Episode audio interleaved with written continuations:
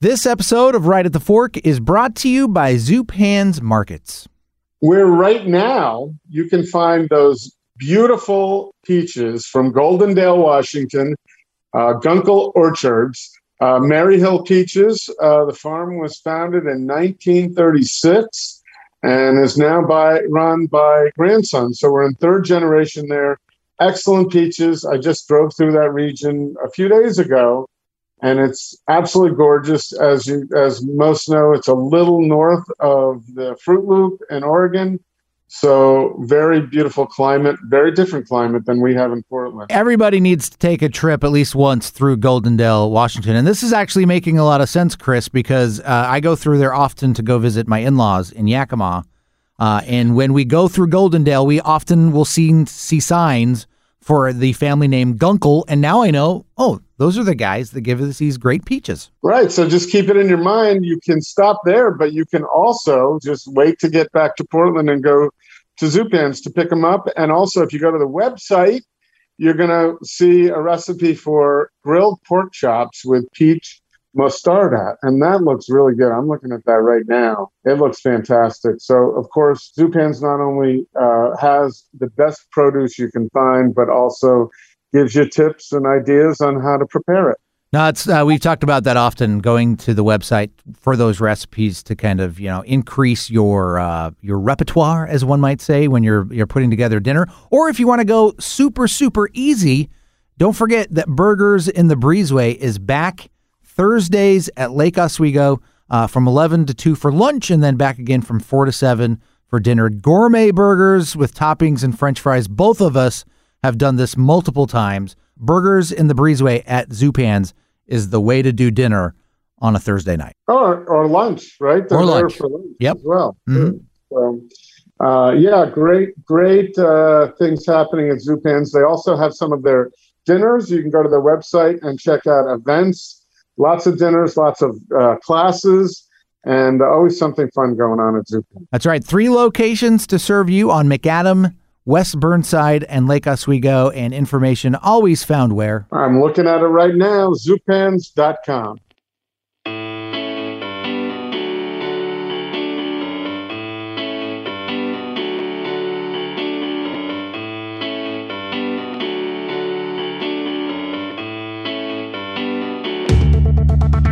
All right, here it is. Time once again. It's Portland's Food Scene Podcast. It's right at the fork with your host, Chris Angelus from Portland Food Adventures. And taking a hint from you, Chris, last time, I'm Court Johnson from Kink.fm. There you go. Thanks. I love when you introduce both of us. Yeah. So uh, good to see, good to talk to you. We're not seeing each other. I haven't seen you for a while, but I see your I see you on Zoom once in a while or, or your still picture right? But I know it's you. You're authentic. I'm I, I'm something. I'm something like that. I, I'm uh, I'm locked yeah. in a, in a dark closet right now as I as I speak to you. Um, uh, experiencing a little bit of back pain, Chris. I've I've uh, started physical therapy because I'm a middle aged man with back pain. I am sorry to hear that. I didn't realize that, and I hope it I hope it goes away soon. Well, How did this happen? I it, it, well, that's just it. Is n- not one thing did it, and when I went and saw my doctor about it, uh, the official diagnosis was him saying, "Court, you're you're in your 40s, you're middle aged now, your back's going to start hurting every now and then." Like the last thing I wanted to hear. Yeah, well, I'm beyond 40s, and I've had a little back stuff here and there, but nothing too bad. Lower back, I can always use a massage. Yeah, well, yeah, I, everybody can but I haven't had anything where I couldn't couldn't move since like I think my 30s when I was you know stuck and couldn't move at all. Right. So. Um, yeah, I'm not, uh, I'm not at that level, but I am to the point where I, I am doing actually some physical therapy. I, I started working out a little more, and I'm sure that has to do with it. I probably have bad form, but uh, but people have not come to right at the Fork Chris to listen to me talk about my back. Well, maybe you can get some help. Maybe you get some free help. Maybe someone could write in. Of course, that's right at the fork at gmail.com. Right. I don't think we've ever given that email address. Not very often, no. we ask all. people to subscribe and follow us on Food Podcast PDX at Instagram and other places, but no, not the email address. Write us. We're a little lonely. It's summertime and we, we have the time to respond. So write us. Tell us what you think about the podcast. We do get emails once in a while, uh, some compliments. And don't write us if you got a problem with it. We don't want to hear. No. Unless you know it's like a simple, simple, you know, like you're mispronouncing this word, quarter, or something like that. Oh, I'll, like I'll, I'll, I'll, take that. I like to know that. So I like to know when we have mispronunciations. It embarrasses me, but it happens. Oh, totally. And, you know, the number of episodes we have, we're bound to have had a few. Yep. So, um, so listen, I'm just back from a really exciting trip. Uh, we took. Uh, I set up a trip with Canyon Outfitters at um, out in the Snake River with uh, with Jonathan Gill, the chef at Ringside.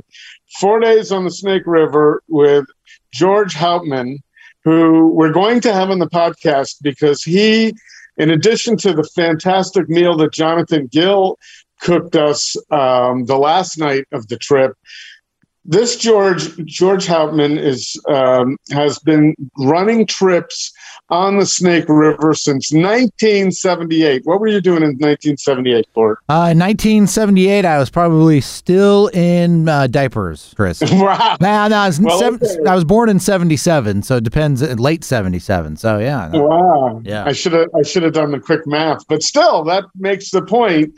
George Hauptman has been running trips on the Snake River since then. He has over a thousand trips where he not only cooks every meal, breakfast, lunch, and dinner with some assistance, but he rode a drift boat. He, he rode R O W E D, a drift boat with four people in it and all the and a lot of gear 33 miles down the river from the Hells Canyon Dam to Pittsburg Landing over a few days. That's a lot for a guy who's been doing this for uh, 42 years. Yeah. Uh, really a privilege. And along the way, I had the thought this food on this river is some of the the biggest treat you can have in the food world in Oregon. It's uh, it was really incredible. The as some friends pointed out, there's no better dining room than those canyon walls, and uh, the food was fantastic. So I plan on having George and Lynette, who also is his uh, you know is his wife and business partner, and they've been doing those trips and also trips to Australia when it's winter here and summer there. They guide people in Australia too. Pretty incredible. So I was more than impressed, and I'm happy we're going again in August with Lyf, who we've interviewed quite a few times on this podcast from uh, Flying Fish. So I'm excited about that, and I thought I would just harp a little bit about the Hauptmans um, and what they do, and their team too. They had some great guides, and uh, it was fantastic. And I will point out, in case I don't have the opportunity to do it again, Chef Jonathan Gill at Ringside is awesome, but uh, George said that in his 42 years of guiding trips down that beautiful river, nobody has ever kayaked every rapid that we went through and not tipped the kayak over. But Jonathan did. He's the first one that George saw in 42 years and negotiated all of it. And he's only been paddling for a couple of years. Oh, wow. understand. Yeah, it was pretty cool. So if you go to, um, I got a few of the pictures on uh, Portland Food Adventures Instagram, uh, and I'll put some more out there too. But um, pretty incredible. It was great. So um, that was a little break, and I and we have to apologize to our listeners because uh, we haven't missed putting an episode out. We've only missed once before. We just missed the second time. Right. I was on the river and you had a family emergency, and I'm sorry to hear that, Court, last week. So, um, Kai Ku's episode ran for two weeks straight. That's okay. It's always there to listen to. And if anybody wants to listen to one of how many other episodes? 270 other episodes, something like that. They're Yeah, all there. They're they're all there, plus some extras, and we've got uh, some uh, stuff we never even counted, Chris. That's in the work. So we're I think we're well over 300 episodes. I would think so. Yeah. If you only count Right, because we had some of we used to have the the uh, sound bites, right? Yep. So we used to have those. Those didn't count towards our number. So um, yeah, there's a lot. So we apologize for not sending something fresh out on July 4th week. We figure you're probably busy too. So, uh, but we're back to it this week with a, uh, one of our favorite episodes with Kelsey Glasser from Arden PDX. Uh, they weathered the pandemic, as I could see, pretty well, and they're coming out of it with Chef Eric Van Kley at the helm, and they've got beautiful outdoor seating now at Arden. It happened to be the last Portland Food Adventures dinner we did before the pandemic. So it was the last time I got together at a table with, I think it was 40 people um, for an incredible meal. And it's a beautiful place. Kelsey's got quite a story, which uh, we cover in the podcast uh, from an acting career in New York and LA and becoming interested in wine in the Pacific Northwest. And she married all of that together to a, a, wine bar, which is also a restaurant, because there's nowhere that Eric Van Kley is cooking that can't be considered a great restaurant. Yeah. So that's what it is. Yeah. So this is a, a look back to, uh, it's interesting you brought that up, Chris, to the pre pandemic. So yeah, this is literally a month or so, kind of uh, this conversation before things changed forever. Uh, we're going all the way back to early February of 2020, episode 231 with Kelsey Glasser. Right at the Fork is brought to you by Zupan's Markets. Unsurpassed quality from the best meats and wines to local baked goods, fresh flowers, and an extensive craft beer selection. Step into Zupan's and be inspired for your next meal. Food loving customers as well as local chefs know that Zupan's is the place to find the very best Northwest bounty in Portland, West Burnside, Southwest Macadam, and Lake Oswego. Local and family owned for over 40 years. Zupan's Markets. And by Portland Food Adventures. Ready to break out and travel to some of the world's most delicious destinations? Portland Food Adventures has space available on two trips in 2022 to Basque Country in Spain with Chef Javier Canteras of Urdaneta. Also, if you've never experienced Italy with Austria Ensign, join Chris for the most delicious nine days in Western Sicily imaginable. Info at portlandfoodadventures.com. have everyone in. It's been working, and, and, and I'm excited about it because we love Eric. We love Eric too. He's been a real godsend. He's great. Good. And so, uh, how long has he been there now? He's been there since July. Um, so almost seven or eight months now at this point. Oh, cool. Yeah. Well, it's good to actually meet you face to face because I think we had our first conversation months ago. Months and months uh-huh. ago. so, a long time getting here. Likewise. So, um, thanks for coming on a. Yeah. We saw there was, I don't know if you noticed, a little bit of sunlight just now. I know. A little bit of blue sky. I the don't know weather's about sunlight. been so weird. It's It's been great. this time of year. Well, no, no, no, no. It hasn't been great for the last month. The last couple of days have been have been nice. We've yeah. gotten a few. Take it in small doses.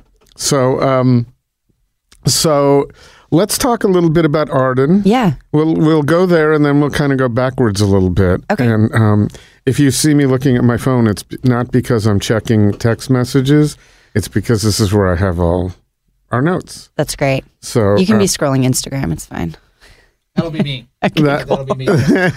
that's Court's deal. Usual no, now. it's my deal, but I try to, you know, I try to turn everything off so here's what happens mm-hmm. when we record generally on Mondays. Mm-hmm. I have all every sound, every notification off, and then I don't realize it until Friday, and so there are all sorts You've of things. You've missed your I, whole week's yeah, updates, and it's okay. There's nothing that is completely. The world is still going on without yep. all of that. Um, but you, so Arden is how long have you had Arden now? Arden will be two years old in March, so it's still pretty young. And what was the what was the reason for the name? Let's go there first. Well, um, Art, the Forest of Arden uh, in Shakespeare's As You Like It was um, kind of this mythical forest where everyone went to escape the city and kind of the corruption and hustle and bustle of the court and live off the land and live this kind of simple romantic life where they would write poetry in the trees and sing songs and just kind of hang out and be at peace. Um, so we thought it was a nice kind of symbol of kind of an oasis in the middle of a busy, stressful life and city. sort of environment. That's great. I wish I would have known that. I, I can't admit that. Oh yes, that. No, I, it, it's a pretty name just on its own, and It is. you can spell it easily, and you know it, it's not complicated. But we like that there's a fun little backstory too. Well, good. There's. It's good to have that story again. I'm, I humbly admit I didn't know. No, that's okay. you know, it might. I might have read that back in high school, but there's Yep. not much I remember from two weeks ago, much less high school. It, so It's also a place that was kind of run by women, and especially a play about women in men's roles. And granted, we don't have Sarah as our chef anymore, but Mm-hmm. when we first opened, you know, she and I were kind of running the food and wine side by side, so Mm-hmm. It, it had a good little double meeting as well. good. And speaking of words. Have you not changed the actual descriptor of Arden? So it's gone from Arden Wine Bar when you opened, I believe? Yeah, it was Arden. Oh, sorry, go ahead. No, go ahead. It was Arden Wine Bar and Kitchen when we first opened, and you know, I, I think people clung on to the wine bar part more than the kitchen part, and the intention was that it was always going to be a full restaurant because we had first opened a wine bar two blocks away, Thelonious. Um, and the idea is that this would be a sister restaurant where people could go to get a full meal. Um, so we realized pretty early on that that was misleading for people, and it was also the year that all of the wine bars Right, in Portland say, opened. yes, that was Enoteca Nostrana and Dame OK Omens and OK Dame, yeah. Canard even. So everything was known as a restaurant that was a wine bar. But- Exactly. But isn't that interesting that two years later, not necessarily the case here? yeah, I mean, there's still, I think finally, I mean, we still get people walking in saying, Oh, I had no idea you were a full restaurant. I've never been in because I thought you just served wine. Mm-hmm. Um, and so it's good that people are still kind of finally having that realization. Um, and it was great to be uh, kind of, I guess, riding the coattails of all of that press that that wine and wine bars were getting when we opened. Um, you know, because we got written up in all of the publications because everyone was really into wine. Um, and everyone's really into lists too. So as soon as you mention wine bar, someone needs a list of 10 places. Exactly. And we got really lucky, which I didn't realize because we named it Arden, which comes first in the alphabet. You should have named it double A Arden, or A A R D E N. or number one Arden. Yeah. so yeah, it worked out. Um, so, and, and you've evolved over time. So having Eric Uh-huh. Van Kley in there, not that everybody would know. So f- formerly of, I mean, let's go back to, The pigeon. well, yeah, it goes back to Michigan and Arizona too Yep. before that. But as far as Portland goes, yeah, Le Pigeon Uh-huh. and really Little Bird, which Yeah. sadly just closed. Yep. Um, was opened up as Eric's place. Gabriel, you know, they needed a place to put Eric because he was Yeah. getting to the point where he needed to really grow. Yeah. So they opened Little Bird for, for him, and he ran that what four years? I think it was. Yeah, I think he was at Little. I think he was at Le Pigeon for four years and Little Bird for five years. five. Yeah. Mm-hmm. Okay, so nine years at two of the best Yeah. restaurants. Then he opens Taylor Rail Works, Uh-huh. which was, in my mind, one of my at the time that was my hang. Yeah. I used to love to go there to hang at the at the bar and Yeah. what. So and sadly that closed. It was at a couple of years, I think. Mm-hmm. Yeah, I think it, he was open for three years. Right. Yeah. And um and I'm uh, I'm going through this because we can get somewhere else with Yeah. it too. And then he went to a canto, Uh-huh. and then that's and then then Bar Casa Vale. Yep. So uh, and to you. Yeah. So we just did an event with him at Bar Casa Vale. We did the opening Yeah. night of Taylor Railworks. Did you know that that we did the opening I, night? I didn't know it was the opening night. I knew you did a dinner with him, but yeah, it was fantastic. It was just really beautiful. It's one of those really nice ones, and I um, look back and feel honored that Portland Food Adventures has been able to do some things like that. But at any rate, so Eric has some chops. Just a little bit. yeah, just a little bit. And he's worked in many different conditions. And he probably, I want to a little later get to the state of the Portland restaurant industry because we just talked about a number of incredible places that Yeah. closed. Um, but now Eric's in your tiny little kitchen uh huh. and very tiny. doing really well. I talked to him a few weeks ago. He's very happy Yeah. There. so. He really enjoys um, a lot about it, Yeah. um, but has some challenges in the tiny kitchen. It's a really small space, and I don't think we quite. I mean, I'm not a cook, and so we knew looking at it when we opened it that it was a small space. Um, and and Sarah, our original chef, kind of helped us design the layout of it, and I think we've made the best of the situation that that we can. Um, but it, there's no walk in. Um, all of our refrigeration is under counter. It's basically four coolers. It's Mm-hmm. really small, so they're having to reorder ingredients basically every single day, Which is good. Which That's means good. everything's very fresh. Right. Um, but there's also, you know, there's not a back prep room. Um, and Mm. people have asked, oh, why don't you open for lunch? And we physically don't have the space to do anything but dinner service because they're prepping in there all day. Um, and it's, I mean, I should know the square footage of the kitchen, but it's tiny. It's like four feet by 15 feet or something like That's that. 60. 60. Doing it on the fly here. No, yeah. um, but yeah, it's very, very small. Um, and I, I think it's, it, it probably forces them to be really creative with what they can accomplish in there. There's only four burners. Um, you know, so they have to be very specific about the dishes that they use and the ingredients that they use. But it's also, I think it probably makes them tired.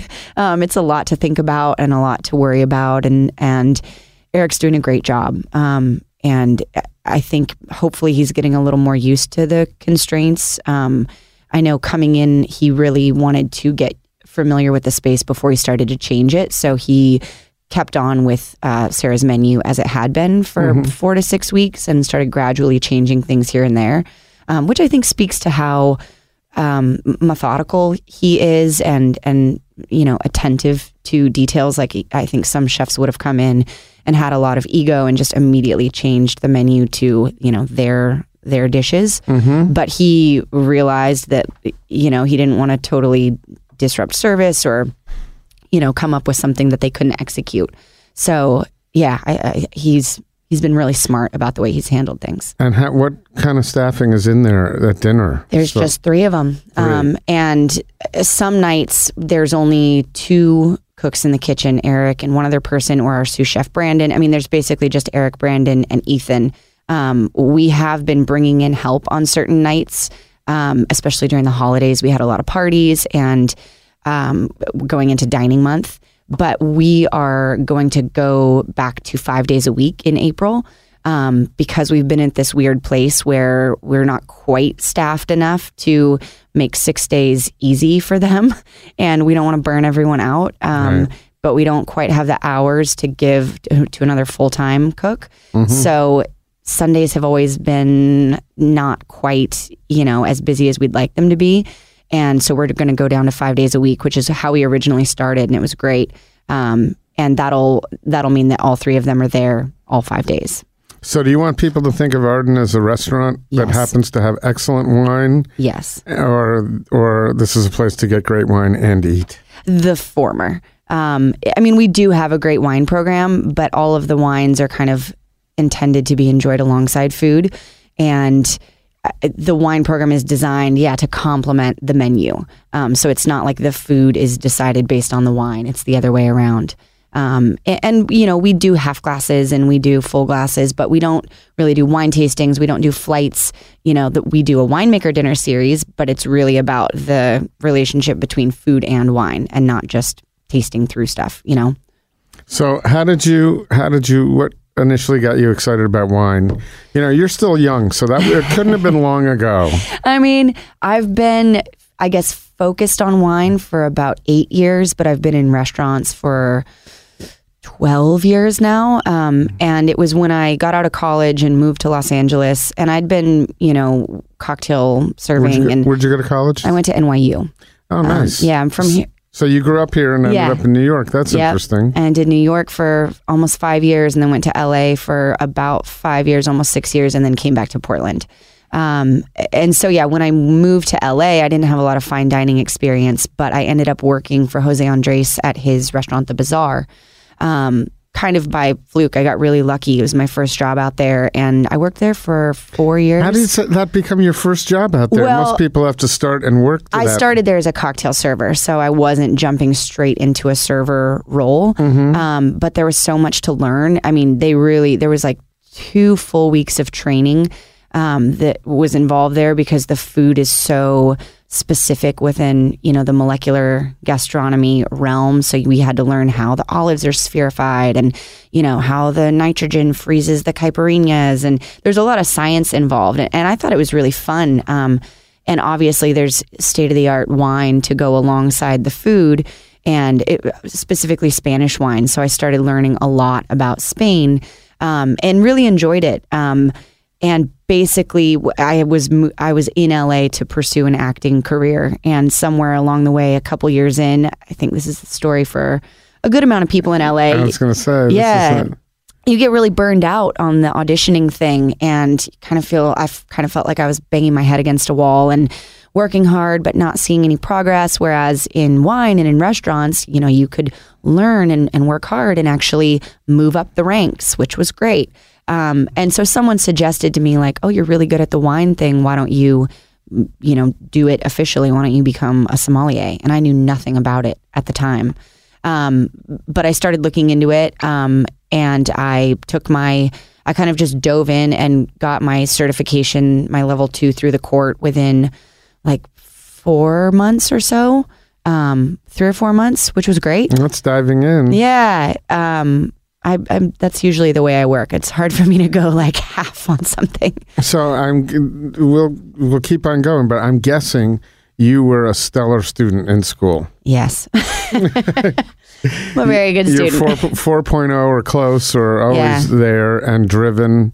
yeah. Were your, was did that come from your parents? That were you, did they drive you? Were you just You know, they never pushed me in any way. Um, but they're both very smart, and I was actually homeschooled when I was little because they're hippies, and my dad's basically like a rocket scientist, and they were they never wanted us to associate learning with boredom, and so wow? That's progressive. yeah, I, I was you so, know and where was this in Willamette Valley that you grew up? they're they're in between Sherwood and Newberg and Scholls. If you're driving from mm-hmm. the Allison to Ponzi, Oh, that's a beautiful area. Yeah, it's like right there. Um, and they still live out there on five acres. And it was, you know, a really beautiful place to grow up. And because I wasn't in, you know, normal elementary school, I basically just had homework. I would wake up in the morning and my dad would have made me a list of like, read this book and do these problems. And if I had a question, I would come to him.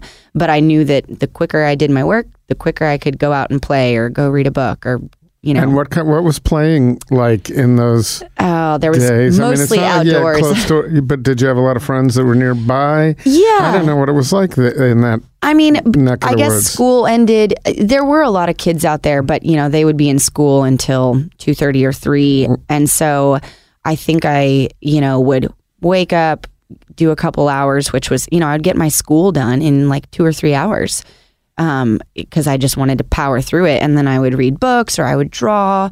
Or you know, kind of have some self time, which I think was also really good. I think a lot of kids don't get that. Well, yeah, but your self time then Yeah, would be very different than self time. I don't have kids self-time now. Well, no, Oh, for yeah, you for or for kids. kids now. because it would be on a screen. Right. They'd be on Absolutely. a screen or phone or something. And I think Yeah. you probably were towards the tail end of Yeah. when that was My parents didn't have us, uh, didn't, didn't allow us to watch more than an hour of TV every day. And uh, we I didn't have cable. So I a lot can't PBS. imagine, though, the commitment that it took from your parents to develop your curriculum and then do keep Yeah. on it daily. Did they have any time to them- themselves? I mean, my they're both self-employed, and so um, my my mom owns a. I mean, she's mostly retired now, but kind of a high-tech uh, marketing company, and so she was writing marketing stuff for Intel and Hewlett Packard and Microsoft and stuff like that. And so it allowed us to go on a lot of cool vacations and. You know, we would drive down to like the American Southwest and go to all the national parks and do all these hikes. And at the time, I definitely rolled my eyes and whined about it. Um, but in retrospect, it was a really special thing. that- Some of your best education. Absolutely. Going on those trips. yeah, and Getting you know, out of getting out of the, the, the house and the- Absolutely. the area. Yeah, so it it was great, and you know, my brother uh, is not quite as self motivated as I am, and he started. He wanted to go to school with his friends starting in like fourth grade, and I waited until middle school, and then I started going just for the fun classes. So I went for like band and drama and home ec, and just it was more of a social experience. And drama stuck, which strikes me as pretty yeah. interesting because if you were a little bit of a loner in elementary school, you didn't have the outlet to yeah. to be um, expressive and theatrical yeah. at home, unless it was your parents. Hey, stand right here and watch me do this. No, it, I mean, I start. I actually started coming into Northwest Children's Theater when I was like eight. Um, my parents brought me to see plays, and I really loved it. And Northwest Children's Theater has this very active school part of it. And so they would drive me in during the summer and I would do all these classes and, and that's sort of where I fell in love with it. Um, but yeah, taking a, a, a, drama class was definitely a, a, social experience. But my poor parents, I wanted to, I was the kid who wanted to do everything. I wanted to do dance. I wanted to, you know, take this class and played all the sports. So while I wasn't at school during the day, I was definitely still going down to school to have soccer practice and then basketball practice and oh so you you, know, you could do that could, they, yeah it turns out the school system lets you kind of do whatever you want. Well, that's interesting. Yeah so i had all the social perks of you know public school without having to go to any of the classes. Um, and i started going full-time in high school and actually just realized what how much time is wasted. You know it was kind of surprising to me that you know you, you it wasn't like oh as soon as you get the work done you're done for the day. You had to sit there for an hour and kind of learn everything along the way. Even if you grasp the concept, you're still going to talk about it for another 45 minutes. Um, but it was fun. It was it was a good experience, you know. All right. So you, um, what what drove you to? So here's my thing about Oregon. People who grew up here, I don't know, and I always like to hear it if they appreciate Oregon as much as those of us who jump through hoops to move out here because yeah. I did. It wasn't, I mean, it's not something you could just click a finger and do. Yeah. So I think asking someone who grew up here, went away to two the, the two largest co- cities in the country, and then came back, um, if you, your appreciation for all the good things that are good about Oregon. And I have to believe that you have them because you know the absolutely. the best of you know what's grown here is part of your psyche and part of your ethos is yeah. a better word. Now so what drove you to go to new york? What? It was acting. Um, i i went to nyu to study acting at, at tisch at their big program. Um, and i i had known that i wanted to go there for a while uh, for the couple last couple years of high school i guess. I kind of settled on that as my goal school to get into. Um, but yeah, I, I guess I, to quickly kind of answer your question about appreciating Oregon, I mean, I didn't appreciate Sherwood, that's for sure. I spent as little time there as I possibly could and kind of had a chip on my shoulder about it. But I spent a lot of time in Portland uh, doing theater when I was in, in my teen years. And I loved Portland. But because I wanted to be a professional actress, I also knew that I needed to go to New York or LA. Um, so I always loved Portland and it was always quirky and fun. And I had a blast spending time there here. But I, I always wanted to go to a bigger city. And so New York was about as opposite of an experience as I could get from growing up on five acres in Sherwood. Mm-hmm. and I really didn't feel like I got a college experience. You know, I just got a New York City experience because NYU doesn't have a campus it just kind of plops you down into the middle of Manhattan and you have to fend for yourself, which I really loved. Some kids had a harder time assimilating.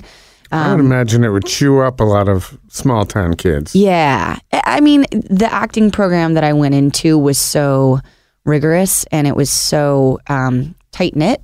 Uh, like there was, I guess, 40. Now I can't remember. They, they split us into groups. So you worked closely with a group of 15 to 20 kids, you know, three days a week for 12 hours a day. And then you had rehearsals. So you were kind of given this built in community. I, I had roommates that were in like the College of Arts and Sciences that didn't have that. And I think struggled to make friends and meet people because you weren't forced to spend time with such a small group. Um, but I had a lot of fun, you know, and it was like, you know, I, I feel bad that my parents spent that much money basically sending me to like drama camp for three years, you know. Um, but it was a blast. Uh, well, and not, and not that I'm going to identify the years, but if you did that now, it would be triple or yeah. double. No, it's true. No, double. I'm looking. I'm looking at me. It would be triple for you. it's definitely gotten more expensive, and I, I at least knocked one year off through AP credits in high school. So I saved him a little bit of money there. Did you have any roles in particular that you were that in the plays that you worked on it that stick with you that you enjoyed the most? Were you better at uh, high drama, a little comedy? I I was always really into Shakespeare, um, and okay, I, I was a I was a company member of a little tiny company in Portland called Northwest Classical. Um, for the last two years, I was here and. I really got into Shakespeare there. And when I was in school, I had a great Shakespeare teacher, and he recommended do, that I do a program in Oxford that they do every summer. So I spent a summer Nice. in Oxford oh, very nice. with you know amazing teachers Derek Jacobi and Fiona Shaw and like these great kind of legendary British actors um, and so yeah that was a big part of it um, I- I did I mean we worked on so many different shows um, I even like my first show out of college was an off Broadway kids musical um, so it was kind of across the board um, yeah I guess Shakespeare was sort of my standout for me but we did a little bit of everything do you do you use this is bouncing all over, but do you use any of your theatrical experience as as a sommelier to Yeah. I mean, I think a lot of actors are good at hospitality because, you know, it involves person to person interaction. Um, you have the skills required to kind of keep a game face on and and act a little bit because the night is not always going as you want it to go in a restaurant and mm. maybe you don't necessarily feel like being there or maybe this person really pissed you off or you know No, maybe we it never does it? happens ever that's only that's only after the fact reading your Yelp reviews. That's all. so I think I think the skills of of kind of playing the part of knowing the experience you need to to deliver and and that's different at each restaurant and and so I think a, a lot of actors enjoy the hospitality environment because of that. Um, and you're not sitting in a cubicle at a at a computer, you know. You and it is a, a physical sort of performative experience. You know, you're using your whole body and you're running around and you have to be on and you're presenting things to people and you have to talk in a, you know, you kind of have to learn this script of each restaurant where you work. Right, but you don't have to. Those that are really good at it do and understand that, but some are just going through the motions. But I, I have to say that you know the restaurant experience can be that much better when there's some theatrics involved. When Yeah. and by that I mean a lot of passion. Yeah. So when someone really understands the menu and really wants to help, um, or Yeah. is really good at acting about them wanting to help, exactly. Shouldn't be able to tell the difference. you're right. You shouldn't be able to tell the difference. Um, the experience is that much better. I, you know, I think back, interestingly, some of the Italian restaurants in New York. Yeah. I mean, that is the just hearing the specials can be a theatrical experience. Mm-hmm. Absolutely. that is that's what makes it makes the meal as much as the food. Yeah. So you don't. I don't think you get that as much out here Mm-hmm. as you as we would like. Yeah. Um, I yeah, I think I mean I'm thinking back to the bazaar, which was Jose's Jose Andres's restaurant, and it was very theatrical. In retrospect, I've never really thought about it in those Spanish terms. people. That's all. Well, but even the way I mean, the bazaar is like a fi- uh, God, is it? I think it's like fifteen thousand square feet. It's huge, and there's like five or six different specific rooms. You start in the bar, and you know even the cocktails are very theatrical. You know, there's a a magic mojito where you bring cotton candy in a martini glass, and then you pour a little shaker, and it disappears, and they bring over a a nitrogen, a liquid nitrogen cart, and they're making you a caipirinha, and there's smoke everywhere. Um, there's a lot of theatrics just involved in the serving of the food, and you know, molecular gastronomy overall. You know, it's conducive to that. yeah. Um, and so I think that was fun for me, and and it did require learning so much information, and you know, telling it back to guests, which is very like. I was good at that because I could learn lines pretty quickly. Right. You can memorize the me- you can memorize every ingredient Yeah. in the dish and And I think you get that in Portland probably more so at, you know, pre eh, at tasting menu sort of restaurants.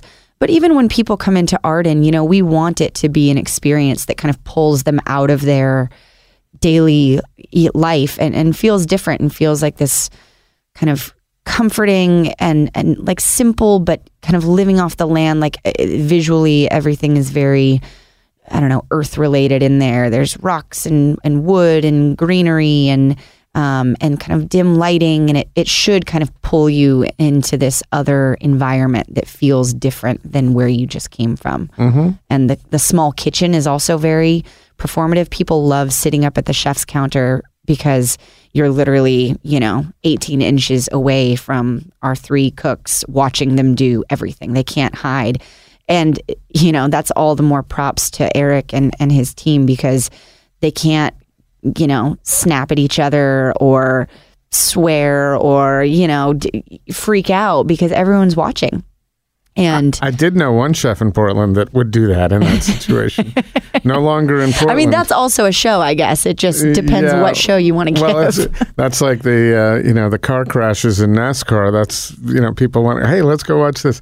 Absolutely. Doesn't happen very often. And that was I mentioned you know Eric at uh, Taylor Railworks it was it was a very calming experience to watch everybody almost silently yeah. do their jobs and um, and uh, harmoniously get yeah. everything done. They're always, it's, I mean, even on the busiest nights, they're cracking each other up, and you know, there's a whole litany of inside jokes and phrases that you will hear tossed around at any given time in that kitchen, and they all mm-hmm. keep each other smiling, and so it's it's a skill for sure because I've definitely most of the kitchens I've worked with you know, you go back there and you kind of like as front of house skirt around because you don't want to piss anyone off and yeah you're not supposed to be there for too long. Yeah. get, get out. And people are screaming at each other and yeah. But it, you know it's one of the things that um, appeals to me most about the whole it's what really drove me to get into the food scene here was the theatrics of it. Because yeah. coming from connecticut i didn't see you didn't see a kitchen yeah. You you sat at a table and it came out.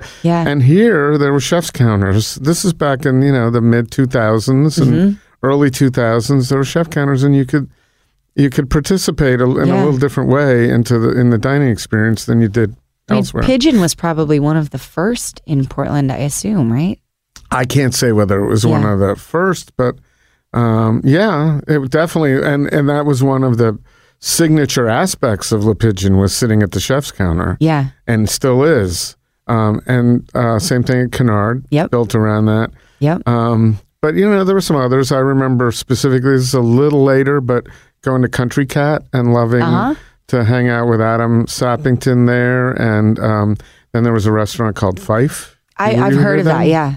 Yeah, that was pretty cool. But those were some of the and and taste uh, Gorham's restaurants, mm-hmm. the early watching the chef experiences and watching the kitchen experiences.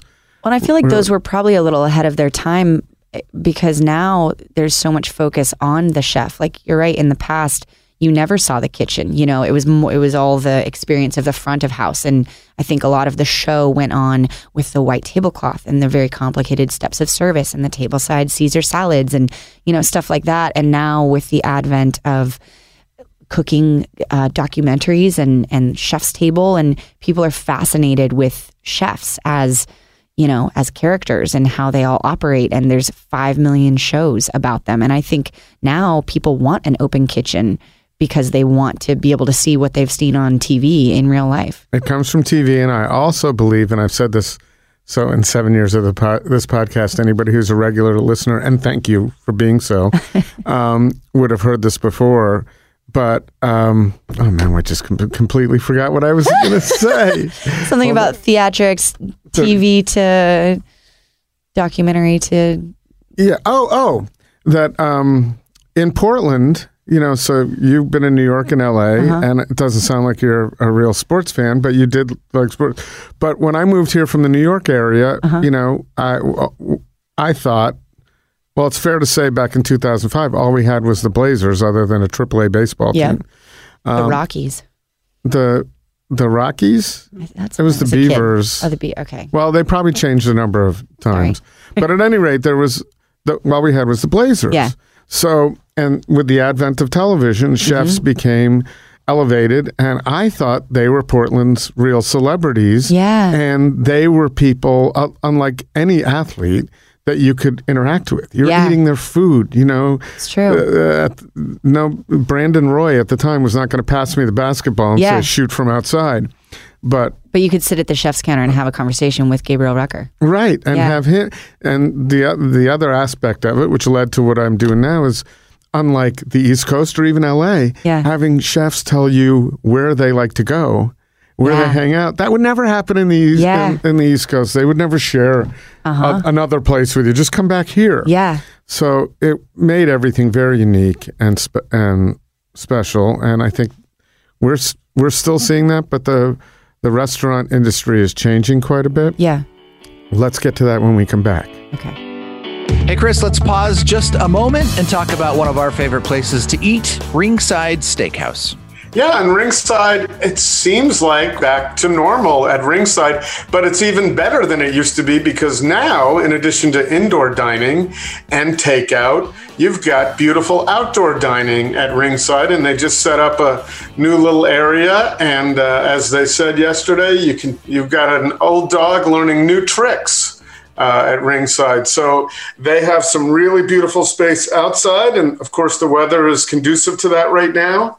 Um, and their hours are Wednesday to Friday, 5 to 10 p.m., Saturday and Sunday, opening an hour earlier at 4. And you can order your to go food uh, an hour before the start of business. So note those hours that I just men- mentioned, and you can pick it up until 9. When you do go to Ringside Steakhouse, if you're go- if you're choosing to dine in, whether that be indoor or outdoor, you want to make those reservations. You can do that through the website ringsidesteakhouse.com or I use the Open Table app, Chris, and that makes it super easy. You just hop on there, you find your time, you find your table, and you're good to go.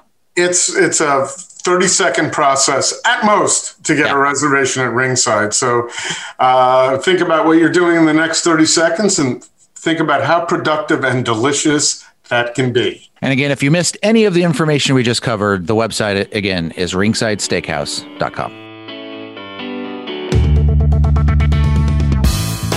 So the restaurant industry, you know, we were talking about how intimate it is, and things are changing. Now you're seeing a lot of hotels going in. The stakes have changed. How many restaurants in the last two years have closed simply because the leases weren't working?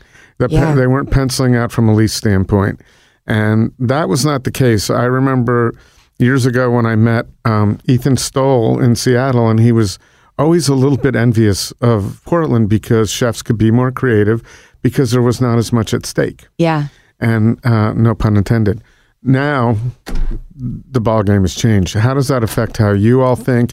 And I know it has to affect, you know, your your the nucleus of your organization right now. Eric has gone through some rocky times Yeah. over the last four years, so he's there. I'm sure, uh, you know, cognizant of all that and and operating in a s- certain fashion. Yeah. I mean, I he and I have talked about this a lot. Obviously, he has, you know, much more experience in the Portland restaurant scene than I do. Um, but I think I think yes, lease play uh, cost, uh, you know, plays a factor. I, I I think less of the rent is less of an issue than labor and competition. There's so many restaurants in Portland.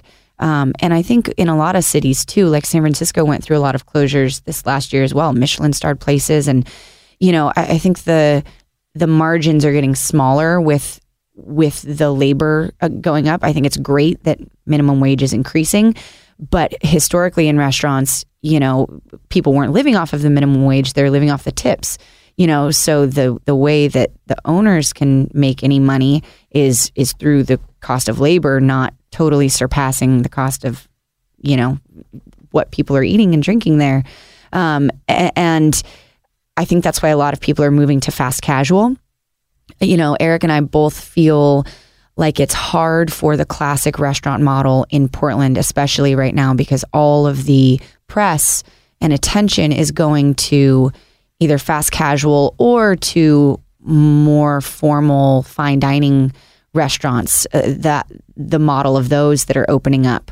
Um, And and the two of those are you got fast casual, which are most owner operators Yeah. that that's what they can afford to do. yeah. And then the other side of it is the fine dining is that's what you're seeing in hotels because they can Yeah. subsidize it Exactly. with with With the rooms, I mean, with rooms and the fact that they have built-in clientele Exactly. for the restaurant. Right And there most hotel- with expense accounts. Yeah, exactly. I mean, most hotel restaurants don't even make money. Like if it kind of blew my mind when when I learned that a lot of, you know, Michelin, two Michelin starred restaurants in hotels are really just there as an amenity for the hotel itself because they will draw people in to pay for these insanely expensive rooms. But there's so much labor involved in fine dining and the steps of service that it is virtually uh, it's very difficult to make money on those places even when you're busy because you have such a big staff um, and uh, you know those places are struggling in portland too you know uh, and that's why a lot of them are only open three or four days a week. And and the blessing is that they're not waiting around for walk-ins. You know they're sort of just planning on the reservations they have and staffing accordingly. Um, but for the normal restaurant model i mean i think somehow things are going to have to shift because it's very difficult to to to operate successfully a, restaurant right now um, in the world, and you know, especially I think that's why restaurant groups make more sense because the margins are so small that if you just have one, it doesn't make a lot. You kind of need three or four, um, and that it has all been kind of a steep learning curve for me. Um, and if you're not consistently busy, then you're really in trouble. And especially when, you know, we felt this at Arden, you get all of the new press when you first open. And, And this is a city of the next shiny. oh, thing. absolutely. And it's it's these lists. It's the best new restaurants, the best new bars, the best new wine bars, the best new new new new new. You know, that's all If we didn't have so many, we wouldn't need lists. Exactly, exactly. and I mean, you know, you look anything on Eater, it's all news. And so once you're not news anymore, you're you're sort of left to fend for yourself. And there's so many new restaurants opening that pretty soon they're not new, and it's kind of this.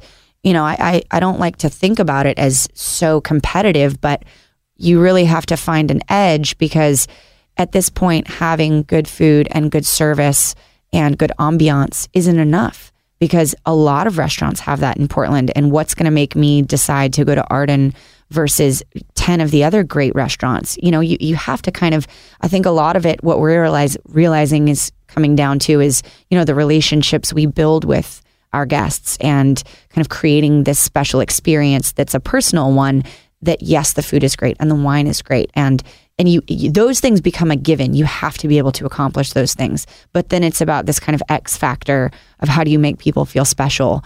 Because that's really going to determine your survival i think But there's a second part of that, which goes to PR and everything. But that's keeping a restaurant top of mind. So I can, Yeah. I could love, and I, it's happened many times, so many places. But oh, I haven't thought of going there in a long time, and so, um, you know, you have email lists Yeah. and so forth to do that, but. It's really difficult in a Yeah. city that's so saturated. This is Disneyland Yeah. food um, to remain top of mind. So you've either got uh, to rely on getting on those lists, yep your own email list, Yep. or your dedicated clientele Yeah. who love you, yeah who are always there, who bring friends, and that's the first place they think of when they think of the, that type of dining Yeah. experience. Well, and I think want- you know it's very rare if you look at Portland Mercury and Portland Monthly and and all and Oregonian and all the publications. It's very rare to see press for restaurants that aren't a year, you know, a year older or younger.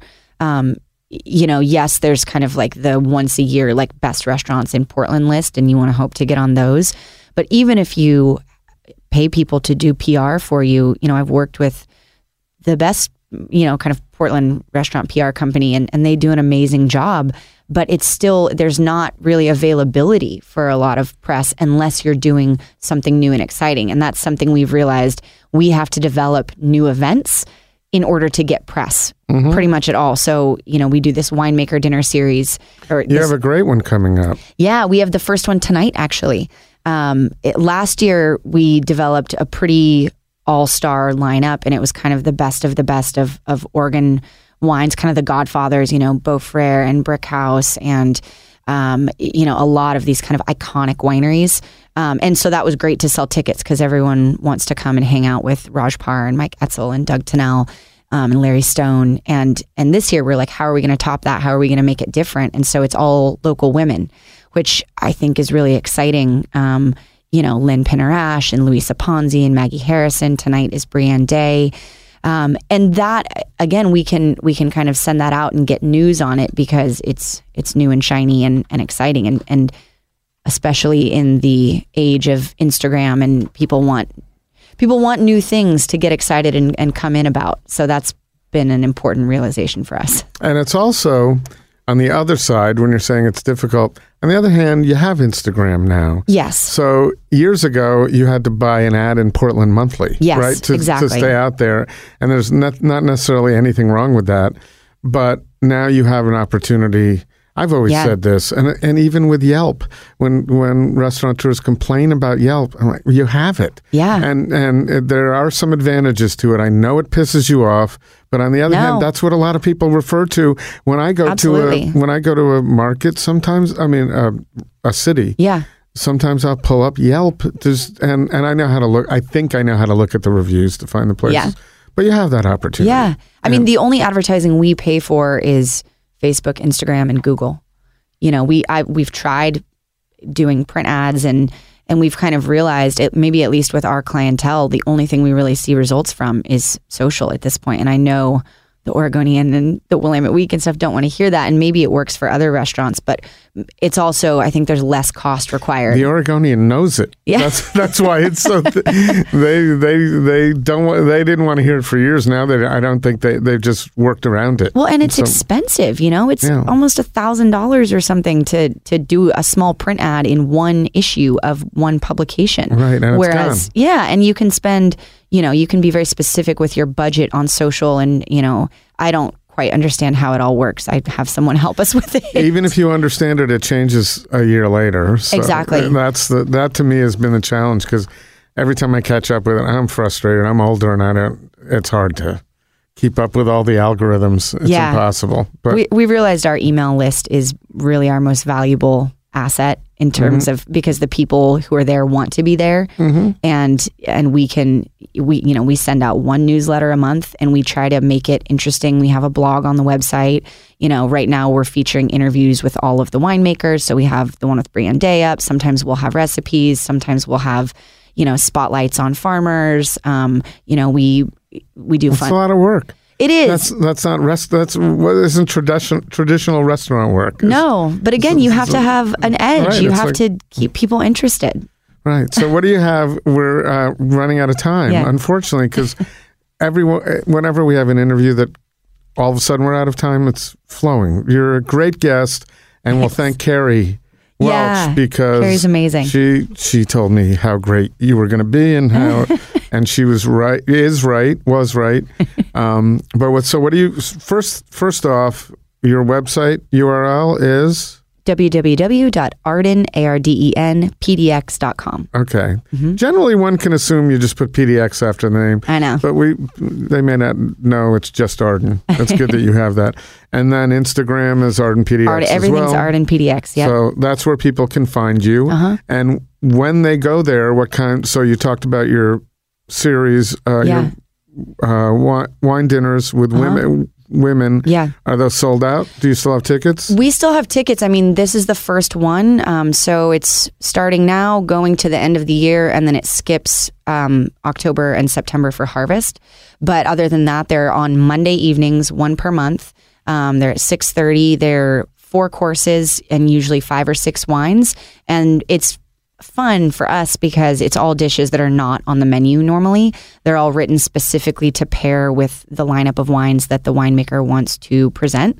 So they pick the wines and then Eric and I put our heads together and talk about, you know, what we think would go well with those wines and he creates entirely new dishes that never are on the menu again. I mean, sometimes we've seen a dish hit the menu after a dinner that sort of grew out of that and seeing if people liked it and responded well to it. But they're they're fun, you know, not experimental, but they're fun ways to try new things at the restaurant. Good. And they're very communal. We we seat everyone on big long tables together, so you meet interesting people, and it's very fun and casual. And the winemaker talks throughout the evening, and yeah, they're a lot of fun. So that's the idea, and we have a dinner February twenty seventh. Yep, exactly. With, and that's generally been the idea at Portland Food Adventures dinners. Uh, but the twist is instead of hearing from wine dinners, you hear From the from chef. Eric Yeah. about his favorite places and where he likes to go. And so I don't like, I prefer not to have it be about the wine. It's Yeah, about the food. absolutely. There's great wine, but we're But not it's there to breaking in to talk about terroir and all Totally. that. So, um, so that's that. That's there too. So I'm sure you have other events as well. And- Yeah. And, so personally, just curious, what do you what do you do outside of the restaurant? What do you have planned for recreation this year? There's not a whole lot of extra time, um, but I, I mean, last year I, I took a big long hiatus from acting because I kind of got sick of it, and then I got into wine and really grabbed onto that. But last year I did my first play in eight years, um, and it was a blast. I had so much fun, and I realized how much I missed it. So if I could do one play a year, I'd be very happy. Um, Would you ever put that on your website so people know where to find you? Because there's that's a I little mean- depth to the experience. Let's go see what Kelsey does. uh, You know, what her other interest we is. we did put it in the newsletter when I did Shakespeare in Love this last fall, and I, you know, I, I don't know. I never want to have the the restaurant do advertising for me personally. But it's of interest to people. Yeah. I would think people would want to, would be, especially your regular customers. Yeah. They know you. They would love to go see you. Yeah, and a couple. It was it was really sweet. A lot of regulars from the restaurant did come to see this play, and and and it was great. So maybe I can work it subtly into the website somehow. Um, and I- That's such Portland thing. don't get, don't be too commercial. Yeah. Just so you have to uh, organically wend it in so that no one thinks I'm, be, I'm advertising. Yeah. Yeah. Well, and it's it's fun. I think when you're I guess I felt guilty for a while or felt like, you know, this is what I'm doing. I think especially as maybe I'm putting this on myself, but as a woman in the industry, especially as like a wine professional, I felt like I had to work extra hard to get any kind of respect. You know, when I first got my certifications and I was buying wine in LA, and then when we opened the wine shop in Portland, people immediately just kind of wrote me off. I felt like, you know, because they would look at me and at the time when I was buying in LA, I was only 26 and you know, I probably looked like I didn't know anything about wine. And so I felt like I had to be very serious and make everyone think like wine was the only thing I did. And I was wholly dedicated to it. And it's not that I'm not, but, but I think when people are multifaceted and have other interests, you know, I was really surprised that when I kind of started telling people, oh, I'm doing a play, you know, I think I was sort of apologizing for it at first. And everyone was so supportive and, people started talking about, oh, you know, I used to be a musician or I actually used to direct plays in college and I, you know, have this other passion in my life. And I think we should be supporting that in everyone a little more because a lot of people in restaurants aren't, you don't, don't go into restaurants as their end all be all goal. Mm-hmm. And a lot of people do have other passions and interests. And so, yes, you're right. We should all be talking about it more. I well, I think it's always fantastic to hear someone's got their, this whole other side of their life, especially when you had no idea. yeah. You know, it's oh, you do that. Yeah. So, um, You know, I Eric is a musician, you know, and he, I, I don't know. I think a lot of people have. a lot of chefs Yeah, do that too. I've always Uh-huh. thought there should be a really cool band in Portland with all made up of chefs. all made up of chefs. But the- Performs on but Sunday, Mondays, and at 3 a.m.. and never never re- be able to rehearse. Maybe rehearse by uh, by um, Skype or something. Skype. yeah. Exactly. Thank you for helping me on that.